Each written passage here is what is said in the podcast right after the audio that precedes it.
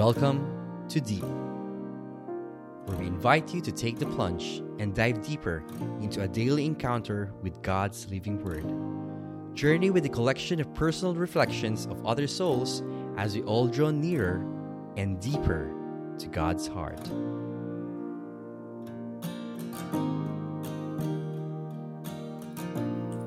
Good day, everyone. Happy, happy new year.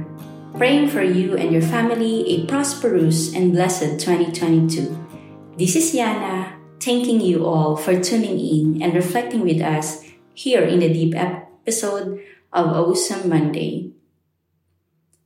Today is the Monday after Epiphany, and the Gospel today will open our hearts and our minds to learn more on Jesus' principle.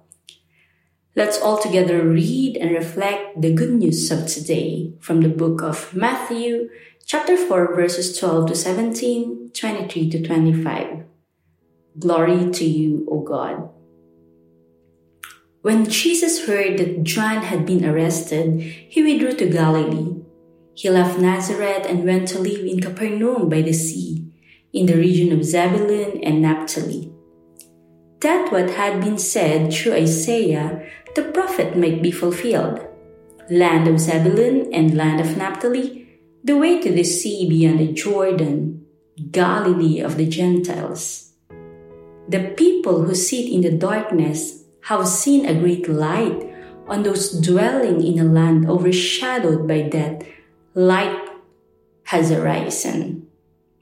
From that time on, Jesus began to preach and say, Repent, for the kingdom of heaven is at hand. He went around all of Galilee, teaching in their synagogues, proclaiming the gospel of the kingdom, and curing every disease and illness among the people. His fame spread to all of Syria, and they brought to him all who were sick with various diseases and racked with pain, those who were possessed, lunatics, and paralytics, and he cured them. And great crowds from Galilee, the Decapolis, Jerusalem, and Judea, and from beyond the Jordan followed him. Friends, the good news of our salvation. Praise to you, O Lord Jesus Christ. In this gospel, Jesus didn't stop waiting for the people to arrive. He went to the people. He participated in the synagogues and in the meetings to announce his good news.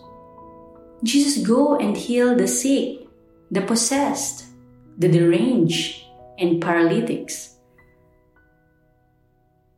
He exposed to the people the presence of the kingdom of God that the kingdom of God was indeed at hand. And yes, there is He, the light that shines in the darkness, that Jesus bring the light to the nation. Remember COVID-19 epidemic that plagued the whole world.